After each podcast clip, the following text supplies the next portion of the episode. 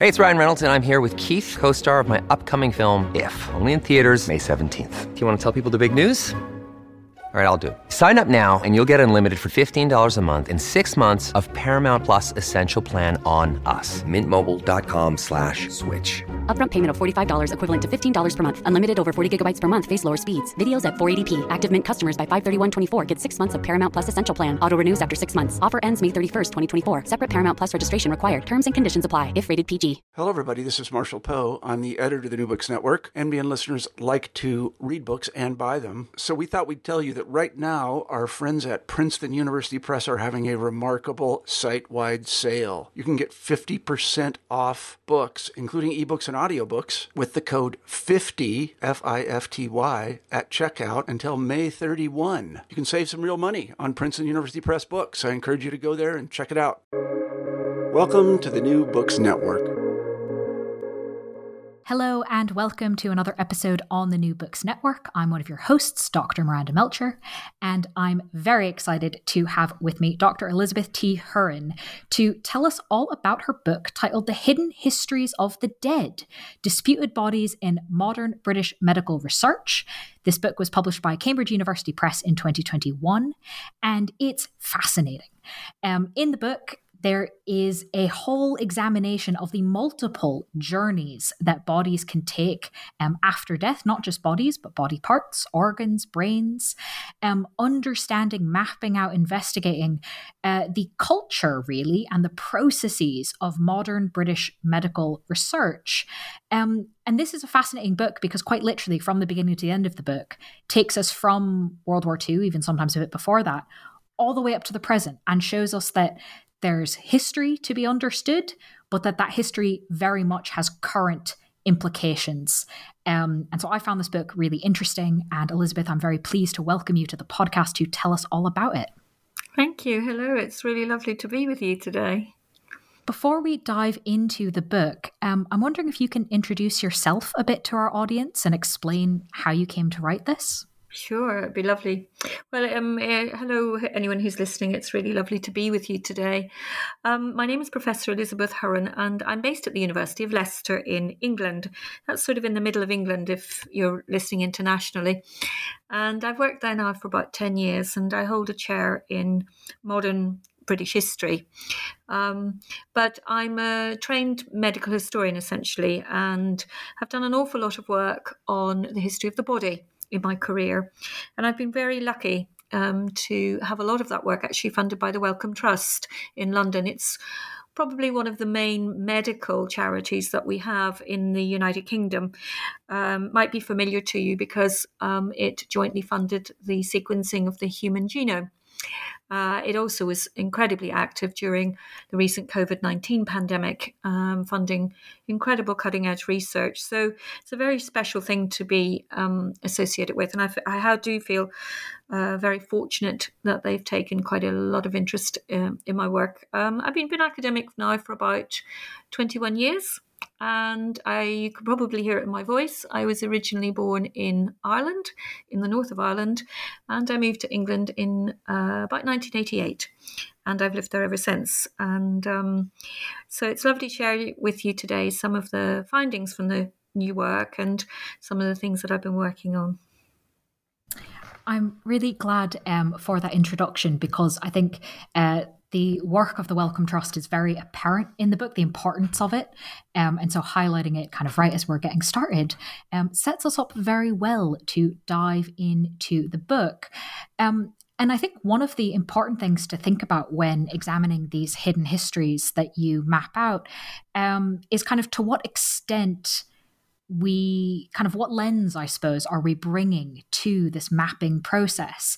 Because, of course, one of the common criticisms um, that historians of many stripes um, get when examining practices that might be ethically tricky uh, mm. uh, by today's standards is well, but back when these things were being done, it was fine. So why are you making such a fuss about it? So I was wondering if you can sort of help us understand how we can think about today's standards when we're sure. looking at the past. Yeah, sure. I think one of the things that um, medical science hasn't tended to think about um, it's got much better at it, I must say, but it hasn't tended to think about is that medical ethics isn't a fixed point in time. And of course, it is appropriate that we should study it in its historical context. We can't simply look back at the past and kind of point the finger and say, well, you know, we now know that we should have done. Um, that would that you know that would be ahistorical and um, and it would be completely out of context. But that said, you know, medical ethics is a and it's an evolving history of itself, and it hasn't tended to have its own histories actually really, really looked at. And the reason that's important is is because largely speaking, medical ethics is a little bit like lots of other types of histories, um, global histories, um, histories of uh, colonialism. Um, it's only really since about the 1990s that we began to think about what happened to what could be broadly described as the poor in society, uh, those that were marginalized, discriminated against. And there was a kind of assumption that they were um, people that didn't write people that didn't communicate, they were illiterate or semi literate, and that they didn't have histories. Well, now today we know that's not the case. So medical science is a bit late to come to this realization and to realize that much of its medical ethics has had a very major impact actually on those who were, as I said, um, essentially marginalized. I, I, call that process in the book um, the way in which sometimes medical science parks things in what I call the cul-de-sac of history. You're not mainstream. we're going to park you in there, and we're not really going to deal with it. And the reason that matters is because if you think about it, numerically, the poor are always the most numerous in society.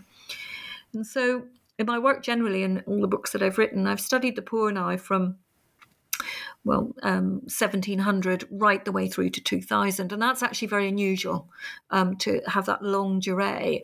And the thing that you see the most in that is just the amount that we owe the poor for many of the medical breakthroughs that we have actually made um, globally. Uh, in uh, you know as a medical scientific community and yet we don't really acknowledge that and so it's not enough to park those sort of people in the cul-de-sac of history. They belong in the mainstream just as everybody else does. Um, and that's really, if you like, over my whole career, actually, what I've been trying to do. And I brought it forward in this book to the modern period because it was always, again, assumed that it couldn't be done. And I thought, oh, yes, it can. Let's see what we can do. Let's see if we can find those hidden histories. I think that's quite often um, a great sort of spur for really good work is going, hmm, I think it is possible, or hmm, I actually think there is a story there. Um, so yeah. I'm not surprised, particularly given the title Hidden Histories, that that was um, a motivator. And of course, the idea of um, the debt to the poor and the, mm-hmm. their lack of voice and involvement is mm. very much a consistent thread throughout the book. Um, but it's not the only theme that's talked about necessarily. So I was mm. wondering if you could um, maybe introduce us to kind of the themes of the book and explain a bit sort of how you came to them. Yeah, well, it, it was partly because having worked um, really from about 1700 to uh, approximately the 1930s, the Wellcome Trust then came back and said, could you tackle the modern era? And I said, yes, I, I yes, I can. I know I can. So that was, I mean, in one sense, that was a motivation. But I also wanted to finish off the timeline and see what we had done. And I knew the records existed, the, mainly because the Victorian information state was huge and it expanded. Um, we brought in death certification, we brought in, you know, all the kind of things that uh, censuses, all the big things that um, structure our modern world. And so, it, you know, it stood to reason that by the 20th century that had expanded even more. So the records were there. Um, but it was a question of finding them, really. And what I was really interested in was the fact that we had supposedly very little paperwork to do with the dead themselves. Um, and I kind of thought to myself, well, hang on a moment, we have this enormous um, bureaucracy and somewhere within it it will have betrayed itself because that's what bureaucracies always do. They don't you know they ask you to fill in 12 forms and they never actually then think oh what are we going to do with the 12 forms? And they reveal uh, a lot within that kind of paperwork, really. So that's how I kind of um, approached it. And what I wanted to understand was the post mortem journeys of the dead. Um, and not just the body as a whole person, but in a in a modern era. Then, how did that become what scientists often call biocommons? Now, if you've lost a loved one, uh, my apologies for using that word because um, you know that's very difficult to hear. But the reality is that most people who enter a medical research culture, the body is broken up in some way. Um, it can be um, a wonderful gift that someone gives in organ donation. It could equally be, you know, a tissue culture. Um, it could help someone with a burn. It might be that um, someone um, is interested in helping people with Alzheimer's and they uh, maybe perhaps donate their brain to medical research. So there's a lot of ways that that biocommons is created, but it is largely an undocumented biocommons um, because once you're merged into the whole, the gift gets lost uh, in it. So I was interested in could we um, could we bring that forth? Could we track? Could we trace? Could we look at the medical legal credentials, the ethical credentials um, of what we've done? And that's a big theme in the book, and um, that I did. And then I suppose following on from that, the second theme is really um, how did this medical community then conduct itself? What happened to the body that was in the hands of various people? A teaching hospital, um, a coroner, a pathologist. Um, in other words, what are the kind of actor networks involved in the handling of the dead body?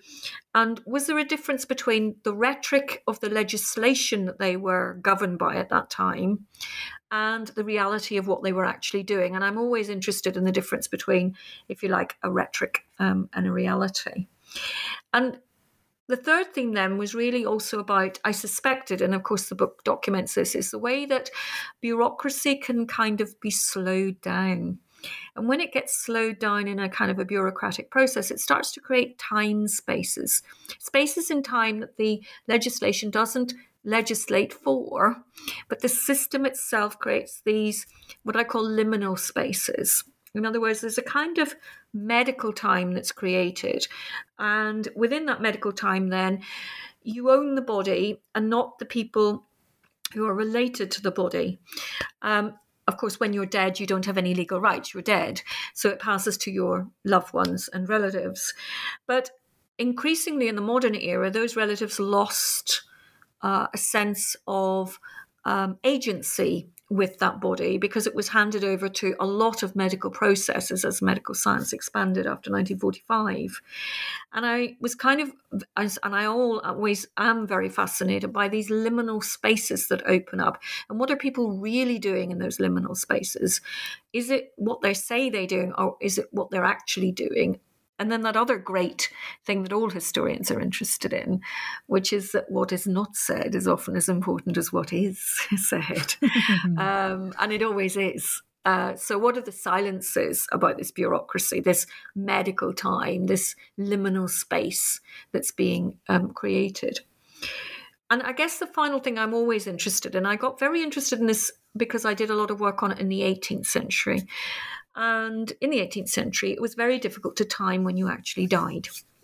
Medical death was called the uncertain certainty. And they had a very complicated language that went like this, and you were um, almost dead, nearing death, truly dead, absolutely dead.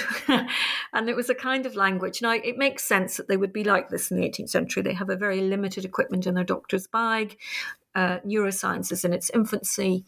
They're learning the difference between heart lung death. And then, of course, they suddenly realize there's something called brain death. And this is uh, something, obviously, in the modern era we're more familiar with. But let me just pause a moment and let's just think about this because the 18th century surgeon has very little equipment and is in a very uncertain situation. The 21st century um, consultant in resuscitation medicine is highly equipped, highly able to do, to trace the faintest line but they're in an equivalent situation to the 18th century surgeon because they can see the faintest trace of line and they know that there is this also liminal space in death and that medical science has been remarkably reluctant to talk about this. Um, I refer to it as in the way that a pathologist would. So it's called perimortem, so that is at or approaching the process of death, and then uh, postmortem, which means obviously that you are in death itself. Now, what we now understand is that that process is takes longer than you might think. And it isn't the same for every human being. In fact, lots of people will approach that process in lots and lots of different ways. Um, and I was very interested in high in the modern period, as we're learning about that and we're going through a lot of changes in medical ethics because of it, because we start to understand there's a big liminality in death. Uh, what then did medical research do with that? Did it keep people alive longer because of the need for organ donation? Um, did it um, uh, need bodies quicker, faster? And that was one of the things I was um, very interested in. And it's such a current thing. We're still learning about this. You know, this book is not the definitive statement on that. This is this is where um, medicine is at today. This is where neuroscience is at. This is the, if you like, the the new uh, frontier of medicine, actually, um, because uh, we know some things about how this works, but we this, we're still learning a lot, really thank you for explaining um, the themes, not not just listing them, but really kind of going into what the questions are and um, what you find interesting about them. And I think one of the things that that revealed is kind of the amount of criticality that you're bringing to this. Right? There's, mm-hmm. as you said, what's not said is just as interesting mm-hmm. as what is. The gaps between what's official policy and what's actually happening. Yeah. And this is something that I noticed, um, well, it's quite explicit in the book, comes up in terms of how you in the book talk about case studies, mm-hmm. talk about actual examples of actual people yep. when illustrating kind of okay, well, what happens when the coroner gets the body, or how does this change um, in medical skills from this time to this time? Yeah. And particularly given that so many of the people listening to it to this episode are um, researchers or read research or involved in that in some way uh, we do actually think about methods quite a lot we're really mm. interested in it and so i was wondering if you could tell us a bit about how you approach examples and case studies um, in your work. Yeah, sure. Um, the book is based on about it's a, got a, at the back of it is a unique data set. Um, uh, it's a, got entries of about a half a million entries in it. It's a huge data set, actually.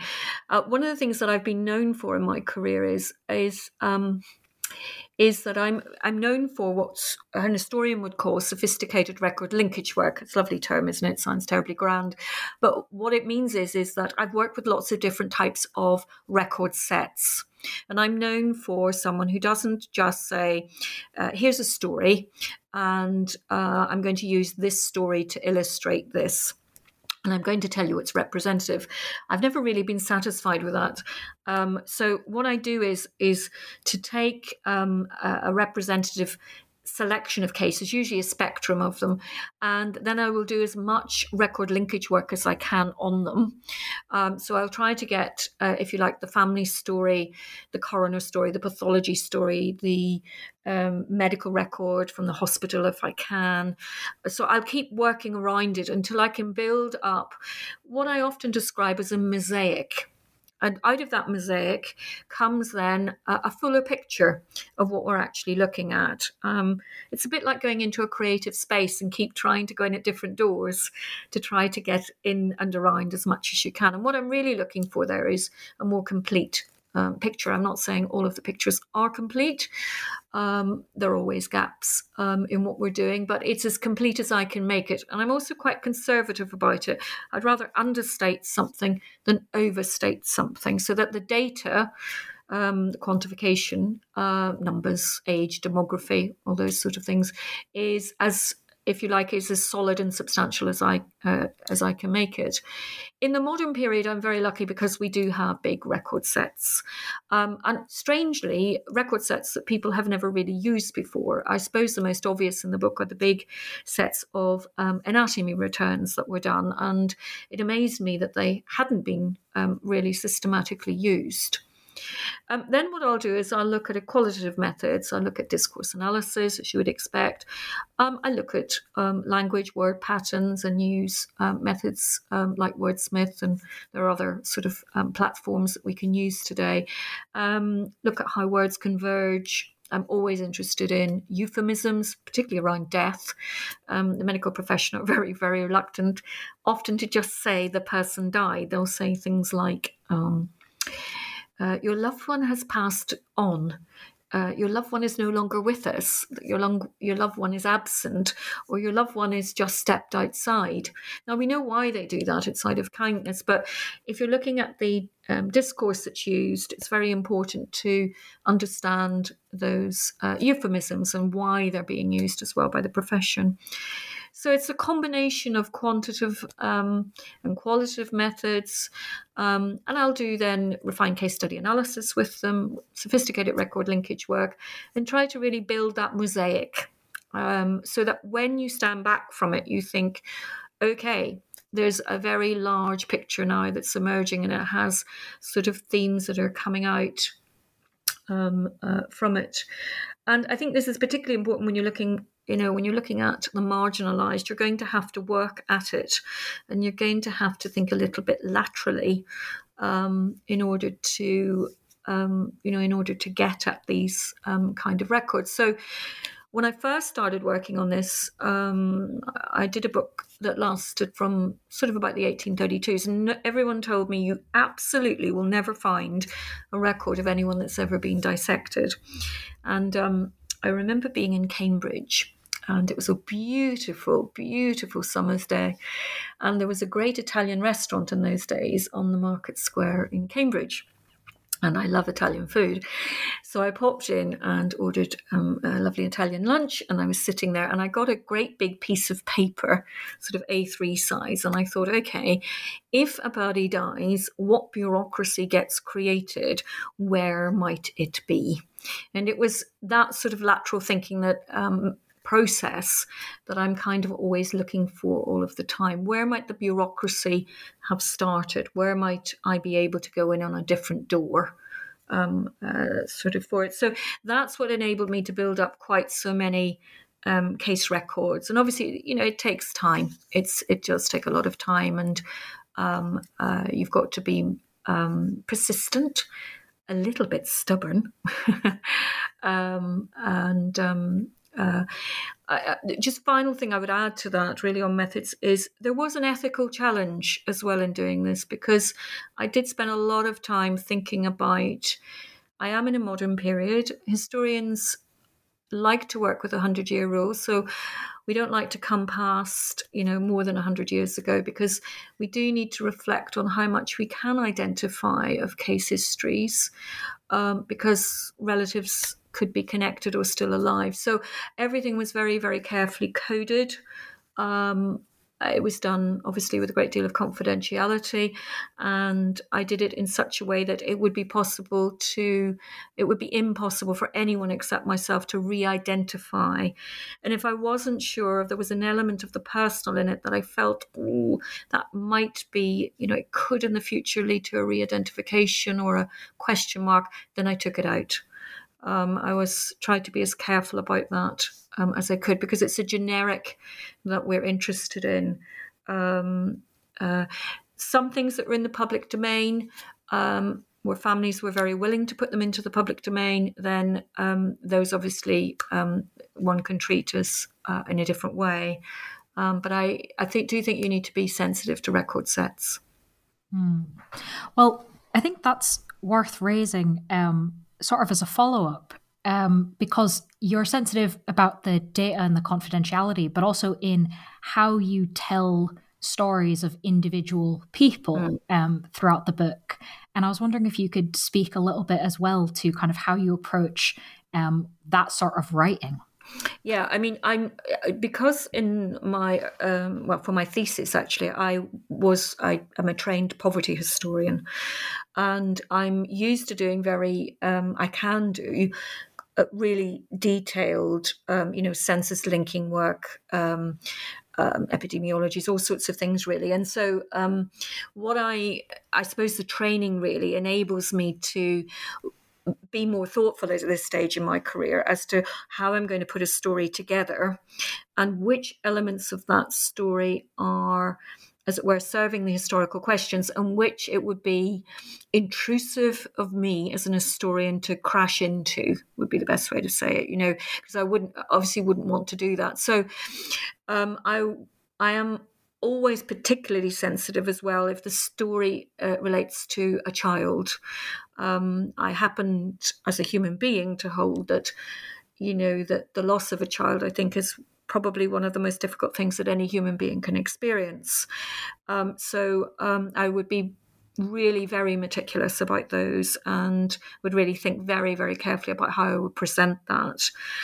Um, and obviously, some stories of people who uh, bodies were donated or end up in dissection rooms, um, they can have traumatic stories attached to them. And it's not just actually the trauma for the family. I learned this quite some time ago, actually. I was invited into dissection rooms, and what was interesting about it, there are lots of interesting lessons, but one, perhaps one of the most intriguing in one way, or surprised me, was that many of the people that run the dissection rooms themselves, if they work in hospitals, they sometimes find it very difficult to work in the dissection room because they are dealing with their failures. And it can be very poignant for them. So I think it's something that people don't often think about. They think about everyone having the clinical mentality, but not necessarily still feeling that human connection. And it's important to stress, you know, that medical sciences do still feel that human connection and can do. So it's really about being thoughtful about that, really, and then sort of putting together circumstances. But I would hold back um, personal details that I felt were going a little far. Um, maybe perhaps in a case of a suicide, for example. Um, I'm just trying to think of some others that I might do. Um, maybe a family circumstances. I might not explain everything because um, it's not necessary for the nature of the historical inquiry that we're looking into.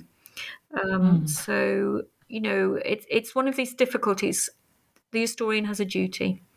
They have a mm. medical ethics. And I guess I come back to the Hippocratic Oath, actually. I sometimes ask myself, will this do no harm? That's the, you know, that is, mm. you know, it's the basis of medicine itself. I think historians sometimes have to ask themselves that question too. Well, speaking of the medical profession um, and how it operates, um, I'm wondering if we can do a little bit of a very high level tour of the things that you go into much more detail about in the book um, about understanding these sort of threshold points. Mm. For medical research and the ways in which kind of this culture um, interacts with, uh, well, bluntly, dead bodies. Mm, sure. So, one of the things that hasn't tended to be thought about really is that. Um, is the threshold points that the body passes through. So I'm going to simplify them because I think um, I don't think there's anything wrong with that actually. But in the book itself, what I kind of wanted to do was first of all, I wanted to find what these threshold points were. So obviously, the first point, threshold point, is when someone dies and death is declared. Now, as I've said, um, this can be a little bit more complex than people think. So, um, but let's assume that we're at the point of death, as it were. Then the second threshold point is: is there is there a bequest after 1945 for that body or not? Now, in Britain, most bequests really began in 1952. And actually, a surprising number of bodies were not bequested at first. Um, there were people that left the body to um, medical research, but a, a significant number actually didn't. And then we enter into threshold point three, which is that if they were not um, a fully bequested body at that stage. Nonetheless, the body is about to pass into this third stage, which is into the medical research culture itself. And it would do could do that in a number of ways. It would depend really where you died, but um, so if you died in a teaching hospital, for example, very common in the 1950s with the NHS, of course, um, opening up healthcare to everyone, uh, free at the point of delivery in the way they had not done before. Um, clearly the body is going to go to a pathologist in a hospital. So that would kind of be that way. If it was a road traffic accident, then it would be the coroner's office. So you are entering then um, into this passing over this third threshold and you're going into a medical research culture at that point, not as a bequest, but as a process of the bureaucracy of death, if you like. Um, part of that will also be that. Um, particularly again in you know from the Medical Act in 1858 onwards, there is a demand for bodies for human anatomy teaching, and that demand is always there. It hasn't gone away, and most medical schools um, need about 50 to 60 bodies per year to actually train medical students on. So um, there is then sort of uh, at this point, um, this threshold point, we go to a fourth one. And then it's really what happens when the body is officially owned by part of this medical research culture and what then happens to it in the next two to three years. Now, today, you know, largely speaking, since the 1890s, we've had better refrigeration techniques, better preservation techniques. So the body can be kept in a way that in the Victorian period it could not have been kept. So we can keep the body for a lot longer. So it's what then happens in that fourth threshold point that when it's crossed. And this is the moment when I um, got very interested in what ethnographers um, refer to as how is legality actually experienced at each of these threshold points? In what ways is medical science taking uh, a global view of what it's doing? In what ways is it, uh, as it were, um, going through these sets of legal processes that it meets at each of these threshold points, but at the same time, it could perhaps be going around the law uh, because it can hold the body for periods of time, which I mentioned earlier, in liminal bureaucratic spaces. So uh, each threshold point then is important because you're slipping over into this culture, you're getting deeper into it. And it's at that point when the ownership of the body really does pass over to medical science. So that's what the book's really interested in. And it takes you through a number of cases. I won't repeat these here. Um, but I take you through cases where literally you follow the body, you take its journey um, so that we can understand that a little bit better. And the purpose of doing that is to try to get to the points of those thresholds where disputes could potentially have happened and which essentially were hidden, covered over, neglected, or perhaps were taboo to talk about. And you, in fact, um, group these disputes into three categories. And I'm wondering if you can explain um, what they are and maybe give us an example. Sure, absolutely. So, the first type of dispute is what I would call an implicit dispute. Um, a person dies, as I've been describing. The body enters a medical research culture or a teaching culture, depending on what's happening to the body. Um, and at this point, and this was very common in the 1950s, consent is implied, but it's never really documented for the bereaved. And um, the procedures, therefore, uh, of consent, they look robust, but the bureaucracy itself is terribly light touch. And the audit procedures for that bureaucracy are actually delegated to those who are taking ownership of the body. so it's sort of in everyone's interest at this stage to do this light touch um, bureaucracy and to imply that the consent process um, is actually there. And once you've done a kind of um, uh, implied consent process, you can then potentially have an implicit dispute that can arise. This would be typically where a family um, thought that a body was going for a post mortem to check just on um, how their loved one died. Uh, and this was very common in the 1950s, 60s, 70s, even. Um, what they didn't know was all the other things that were done around that process. And these only came to light, actually. You'll probably all, uh, some of you, I'm sure, will remember around the NHS um, scandals uh, in the around about the 2000 in the NHS when we began to realise that we had lots of things in storage that nobody had ever really thought about how it actually got into storage and what uses were being made of it. And that was a that's what that first um, nature of dispute was. It was an implicit dispute, really, that was being done. So that was the first sort of set, really. The second set then is um, what I would call an explicit dispute. Now, here, um, the way I could illustrate this really is um, with the coroner. Um, the coroner has very extensive powers, as you would appreciate, and it's quite right that they do.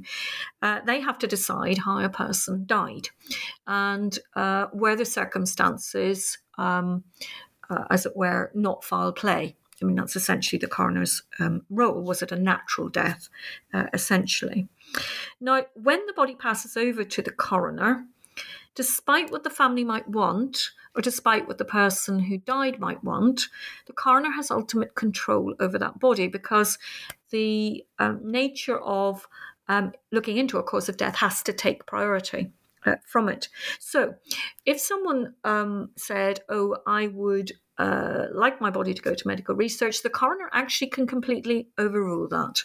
And they can say, No, that's not in the interest of what I need to do. Uh, I am here to decide the balance of probability of your death and its cause of death, and I am going to decide what's going to happen. Now, that seems terribly sensible. But in the modern era, it's complicated because, for example, um, a coroner may have a complicated case. Let's say it's a road traffic accident. Let's say it's the 1960s. And the person who's died has decided that they want to donate their heart to be donated. But there's an outstanding coroner's case. So there becomes a tussle between the family, if you like, on the one hand, uh, on behalf of the dead person, and the coroner as to the status of the heart. The coroner needs it for the case, but it's an organ that needs to be transplanted quickly and to fulfill a dying loved one's wishes. And the book explores that tension because it results in a lot of explicit disputes. There are families who feel very, very um, uh, well, they feel that their grieving process is made much worse by the fact that they can't fulfill their loved one's wishes in a particular way. And so um, the book um, explores that second type of dispute um, in depth, really.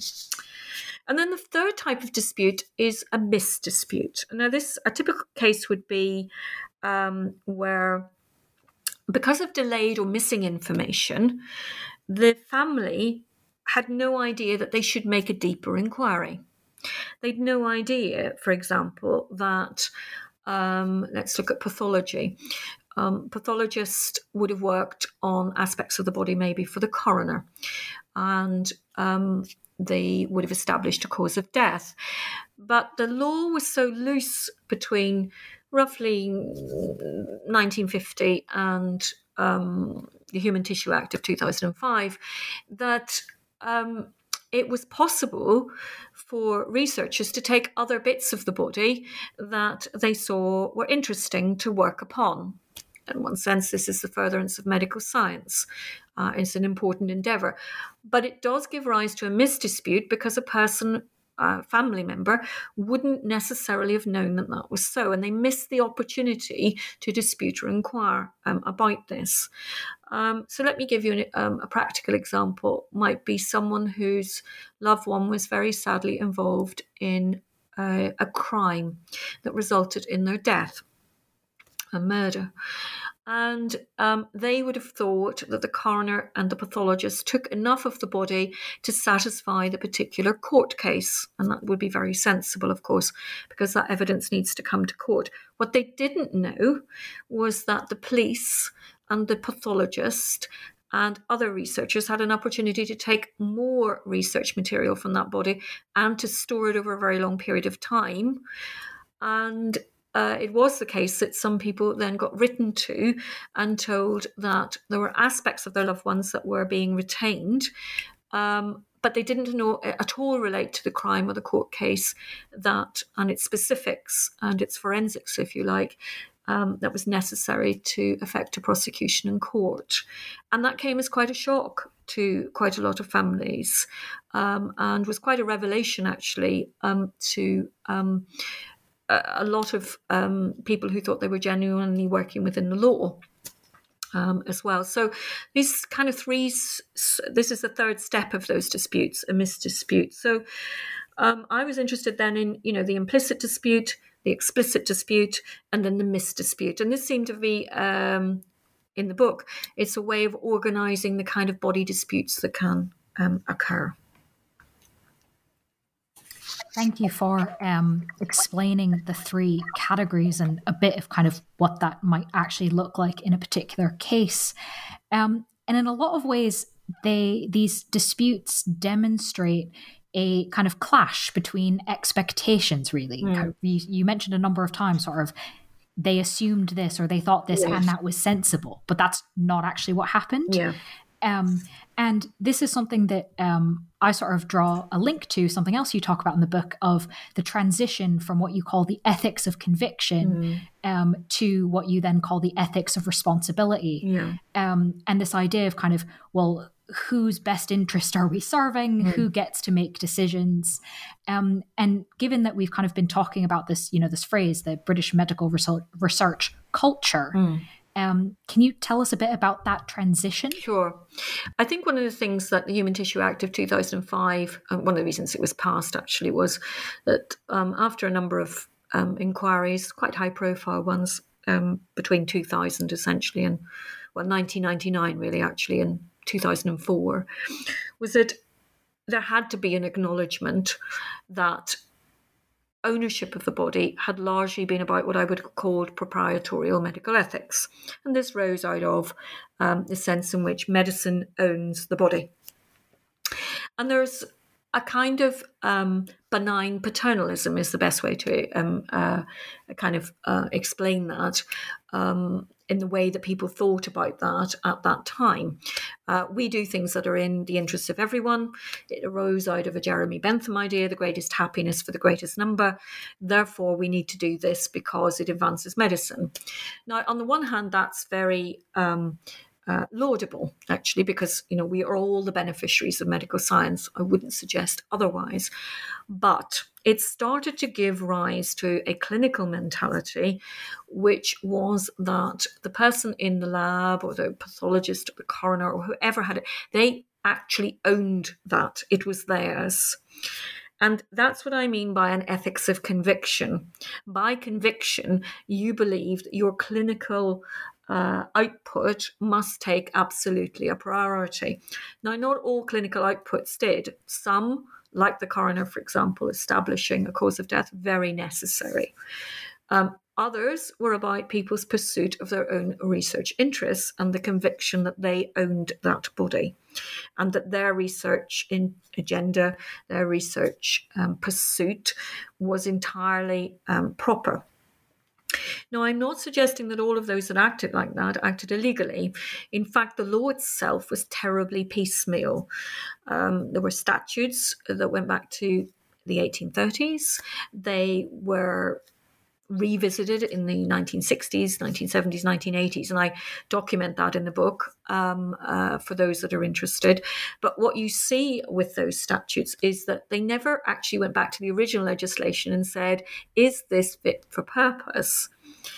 So the legislation itself also ran by an ethics of conviction, an ethics of proprietorial uh, use of the body, because nobody actually thought to go back and actually check.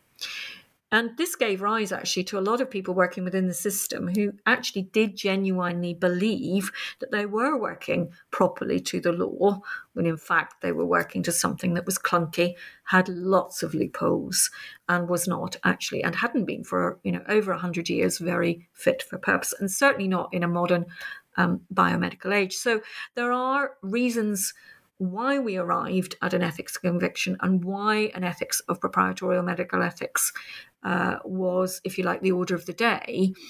But it wasn't. Uh, there wasn't enough thought put in. Should this actually be the case as we move into a, a modern world, democracy? We're global citizens. We want to be part of something. We want transparency. Um, today, we believe in open access uh, to knowledge. Um, of course, we have the internet and everything that that uh, opportunity um, arises for us. So, what's happened is that very slowly, really from the 1990s onwards, there had to be a recognition, and it was a painful one actually for many areas of the um, culture of medicine to move over to an ethics of responsibility. You don't have a proprietorial sense over the body anymore. You have a custodial sense. You are a custodian of the knowledge. You're holding it in trust. So it's still fulfilling that very important agenda that you're looking for, those major breakthroughs for humanity. But a custodian never has a sense of ownership. They are they are looking after it. They are handing it over the generations. And so they the mentality had to transition to this um, ethics of responsibility. And in the book, that's what I've tried to show really that the tension that there was in that transition and that you know we have transitioned a lot towards it but we there are it's not fully actually yet it really isn't in some areas of medicine we still have more work um, to do and more work to uh, think about about that um, ethics of responsibility. But it's a really important transition that in a biomedical world we have to make if we are to share in the benefits of everything that we can do um, together and at the same time acknowledge where those benefits are coming from the poor the marginal um, however um, you know we arrive at particular medical research results. So, um, my Irish granny always used to say, in life, it's really important that you keep thinking and understanding that you can be sincere and if you'll forgive my bad grammar, you can also be sincerely wrong sometimes. And that really is about that transition. We were sincere in an ethics of conviction, but we had to recognize we were also sincerely wrong in that. It wasn't fit for purpose. And that's when we moved over to an ethics of responsibility. Hmm. Thank you for explaining um, that transition and adding that nuance to it, right? It's not like people went around saying, we're going to do this and we know it's bad, right? That would not be mm. an accurate understanding, mm. um, but a very easy one to kind of, you know, sm- smear a headline on. Yes, it um, was, yes. And, you know, it was, it's been difficult. There are people who've left, the, uh, for example, the pathology profession because they feel it has swung um, too far. Ethics evolves. It's a conversation. We have to keep thinking about it. Um, and um, you know, one of the complic I mean, one of the criticisms at that time that was made was people were very worried about the Human Tissue Act because it seemed to act, ask such a high level of consent. And I remember there was a lot of criticism around when it was originally passed, 2004, 2005. And the criticism was, well, isn't medicine serendipity? You know, sometimes things can just happen. I mean, uh, mistakes can be made with things, and, and aren't we going to lose those opportunities? And, you know, there was genuine debate about that at the time. But now, you know, 20 years on or so, um, it's interesting. There have been a number of Royal Society of Medicine, for example, has really reflected on those past 20 years. And there is a recognition we really did make need to make that transition across um, so that um, medicine is now um, not risk averse, it's risk aware. And that's what an ethics of um, conviction does. It's uh, an ethics, sorry, rather, an ethics of conviction is wanting to hold on to and and to to hold. Mm. Whereas a custodial medical ethics will say, um, I'm I'm I am going to be very aware of what I'm doing. Um, that's not going to stop me what I'm doing. I'm just going to make sure that I do the consent process and I keep that dialogue up. Um, and that's a hmm. transition that we've made. But it has been it's been painful sometimes, and you know there are elements in the book where I document um, I document that too. So, speaking of being aware, um, because that's obviously a lot of the part of the idea of a hidden histories book of mapping it out, mm. um, there's not just a sort of historian's imperative to it of well as historians we want to actually understand what happened and why in and of itself mm. um, you also document some very clear practical consequences mm. of ignoring yeah. these hidden histories of disputes mm. around dead bodies yeah. What are they? Well, there are a number of things in the book, really, because uh, one of the things that really um, surprised me was how little, for example, we use the information that come out of coroner's inquests. Um, they should have been, as I point out in the book, a treasure trove of information. But we underfunded the coroner service for a very long time. And so people were really pushed to do inquests. We didn't actually, uh, some of pushed so much actually that handwriting was illegible. Um, we didn't collate the information, absolutely hugely valuable information that you would think would be actually collated together to tell us about the trends that are actually happening, that the dead are or helping us to understand.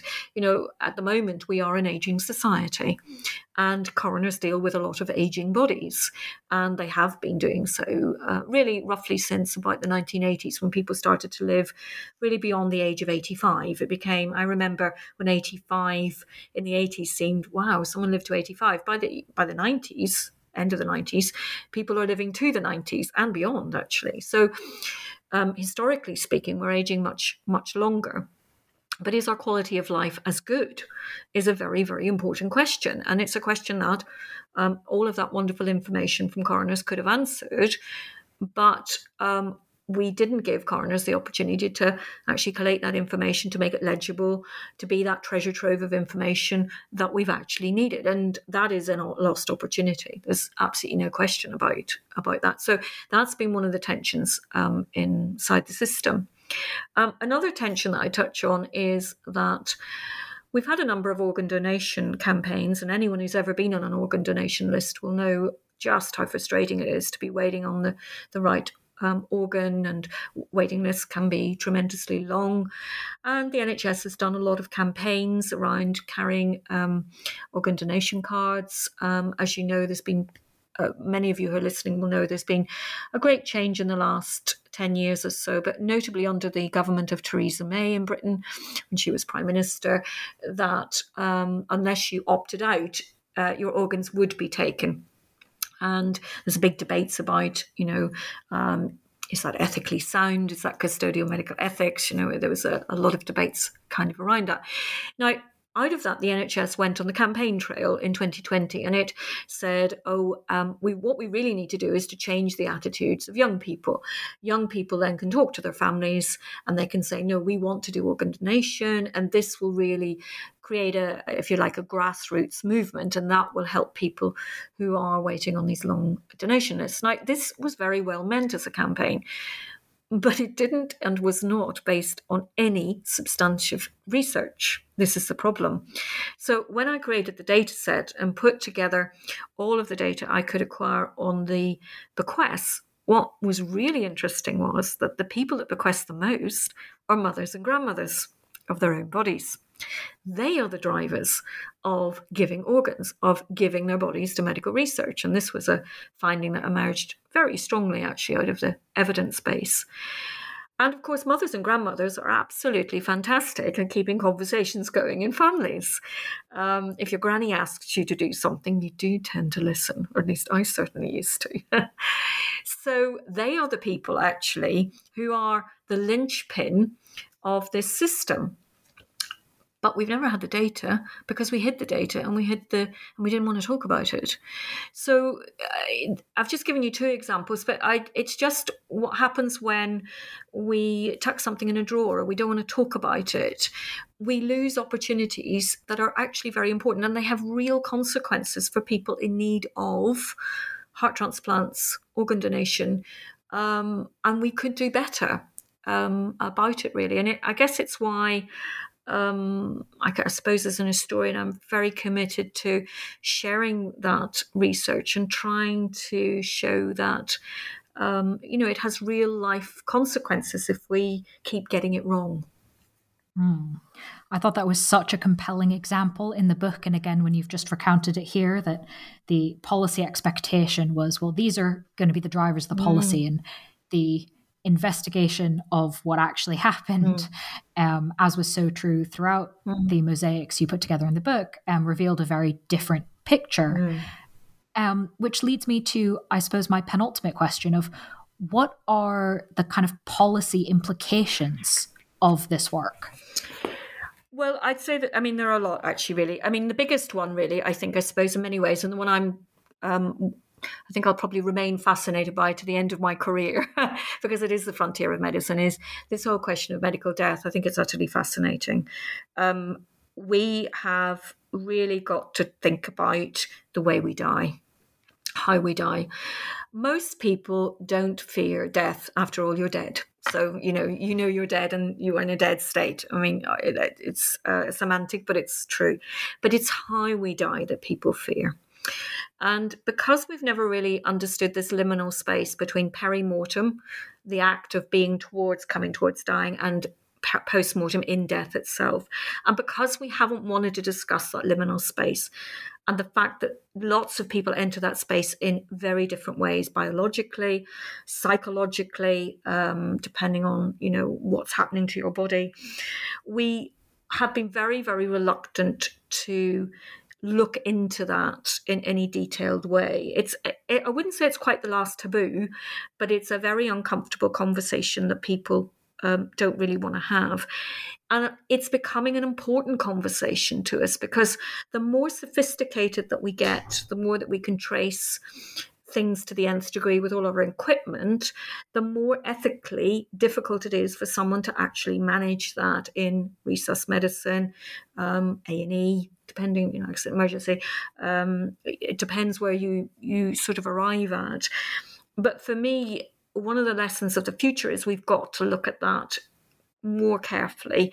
And we've also got to think about uh, do we need what I call in the book a national ethics trust? I call it a safety net, the net.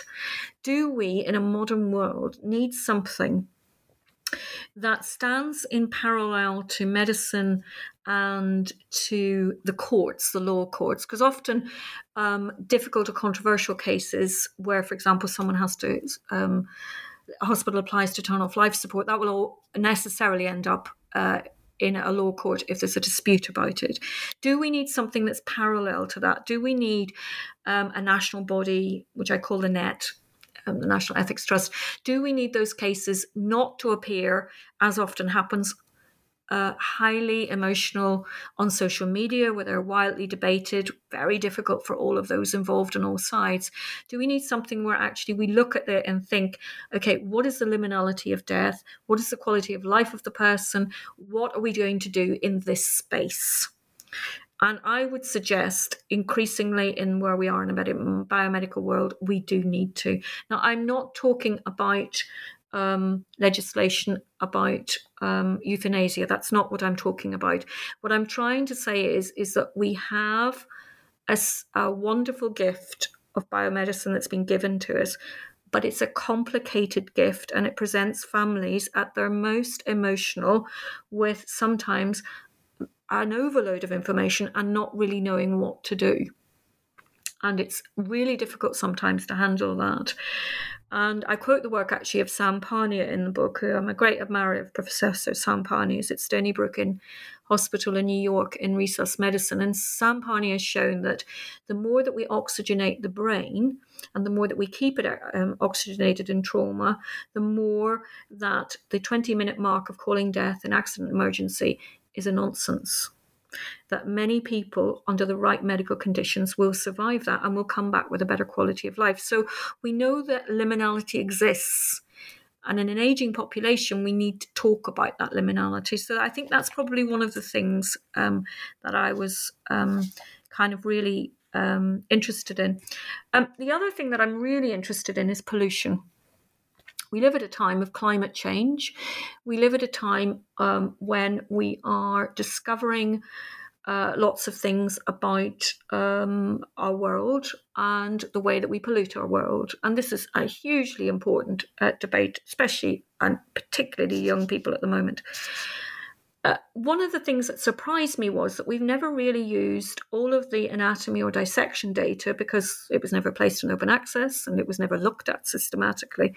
And we've never looked over a long period of time at what that data was actually telling us. And uh, it has some lessons actually for us, some very, very important ones. So I've looked now at data from 1750 to 2000. And the thing that's interesting about that data is that in all periods and all times, the majority of people who live in poverty, uh, who uh, die in what we would call marginal circumstances of deprivation of one sort or another, in Britain, obviously, I've only done, but they all die of lung complaints. Uh, in the past, um, it would have been a mixture of what they called um, uh, phthisis or TB, um, but also coal smog before the Clean Air Act of 1952. Then, after the Clean Air Act, and we dealt with coal smog, we replaced coal smog with car smog. And we're only beginning to understand about asthma. We're beginning to understand that pollution from the car can, for example, exacerbate dementia. And that people are still dying of, broadly speaking, lung complaints.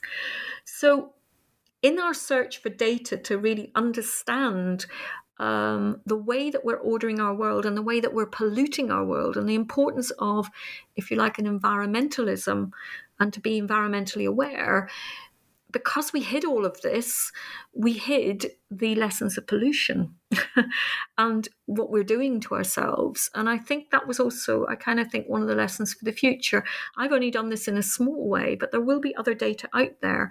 There will be other trends that we should be um, looking at. And we should really be thinking about, um, as I said in the book, you know, biomedicine works best when it is as easy as breathing we are so lucky if we can breathe in fresh air because that's what the data shows. It shows that the quality of our life is significantly enhanced. And I think for me, that's, that's a, a really uh, pressing uh, lesson that we need to talk about also much more. But we can talk about it in a data way. We can talk about it actually by looking over this long kind of stretch of time.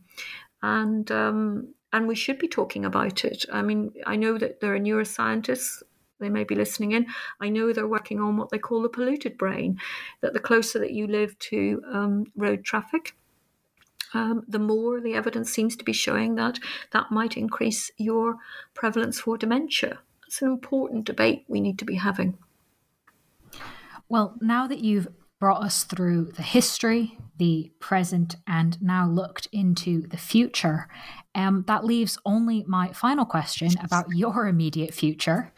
Um, the book obviously is out and available for people to read. Is there anything you're currently working on or looking to work on next, whether it's a book or something else or a whole combination of things? Um, that you'd like to make our listeners aware of? Yeah, sure. One of the things that I think you could always criticize of an historian that works on the marginal is is um, Elizabeth, have you found any sources by the marginal speaking in their own words and not, as it were, through my mediated words of data and all the rest of it? So, what I have been working on is over a 20 year period, I've collected 8 million words of stories by poor people in their own words. So that's what I'm working on at the moment. So my next book, um, which I'm going to publish with Oxford University Press, is called Histories of Nobody. And it's really about the way that poor people actually talked about their bodies in the past in their own words. Um, so, if you like, it's kind of an acknowledgement that I need to stand back and I need to let them speak. Um, so um, I feel very privileged to have this amount of data, um, and I'm very grateful to all the people that have funded me over a period of time. So I'm knee deep in that at the moment. In fact, I was writing it today, and uh, I hope it will um, be illuminating. I hope that it will be above all human, um, because I think that's one of the things that um, I don't know. I think uh, uh, it's a kind of a commitment, really, that all historians have is to bring forward all of the wonderful complexions of humanity. Uh, and um, yeah, let's see how it goes. Well, that's a very exciting project. So, best of luck being knee deep in that. Um, but while you work on it, of course, listeners can read the book we've been discussing, again titled Hidden Histories of the Dead Disputed Bodies in Modern British Medical Research. Um, Elizabeth, thank you so much for being with us on the podcast. It's a pleasure. And thank you to everyone that's listening in. And um, do get in contact with me, actually. I'd love to hear from anyone who's. Um, who's interested because it's yeah, I mean, history is a big conversation, and aren't we all lucky to be part of it?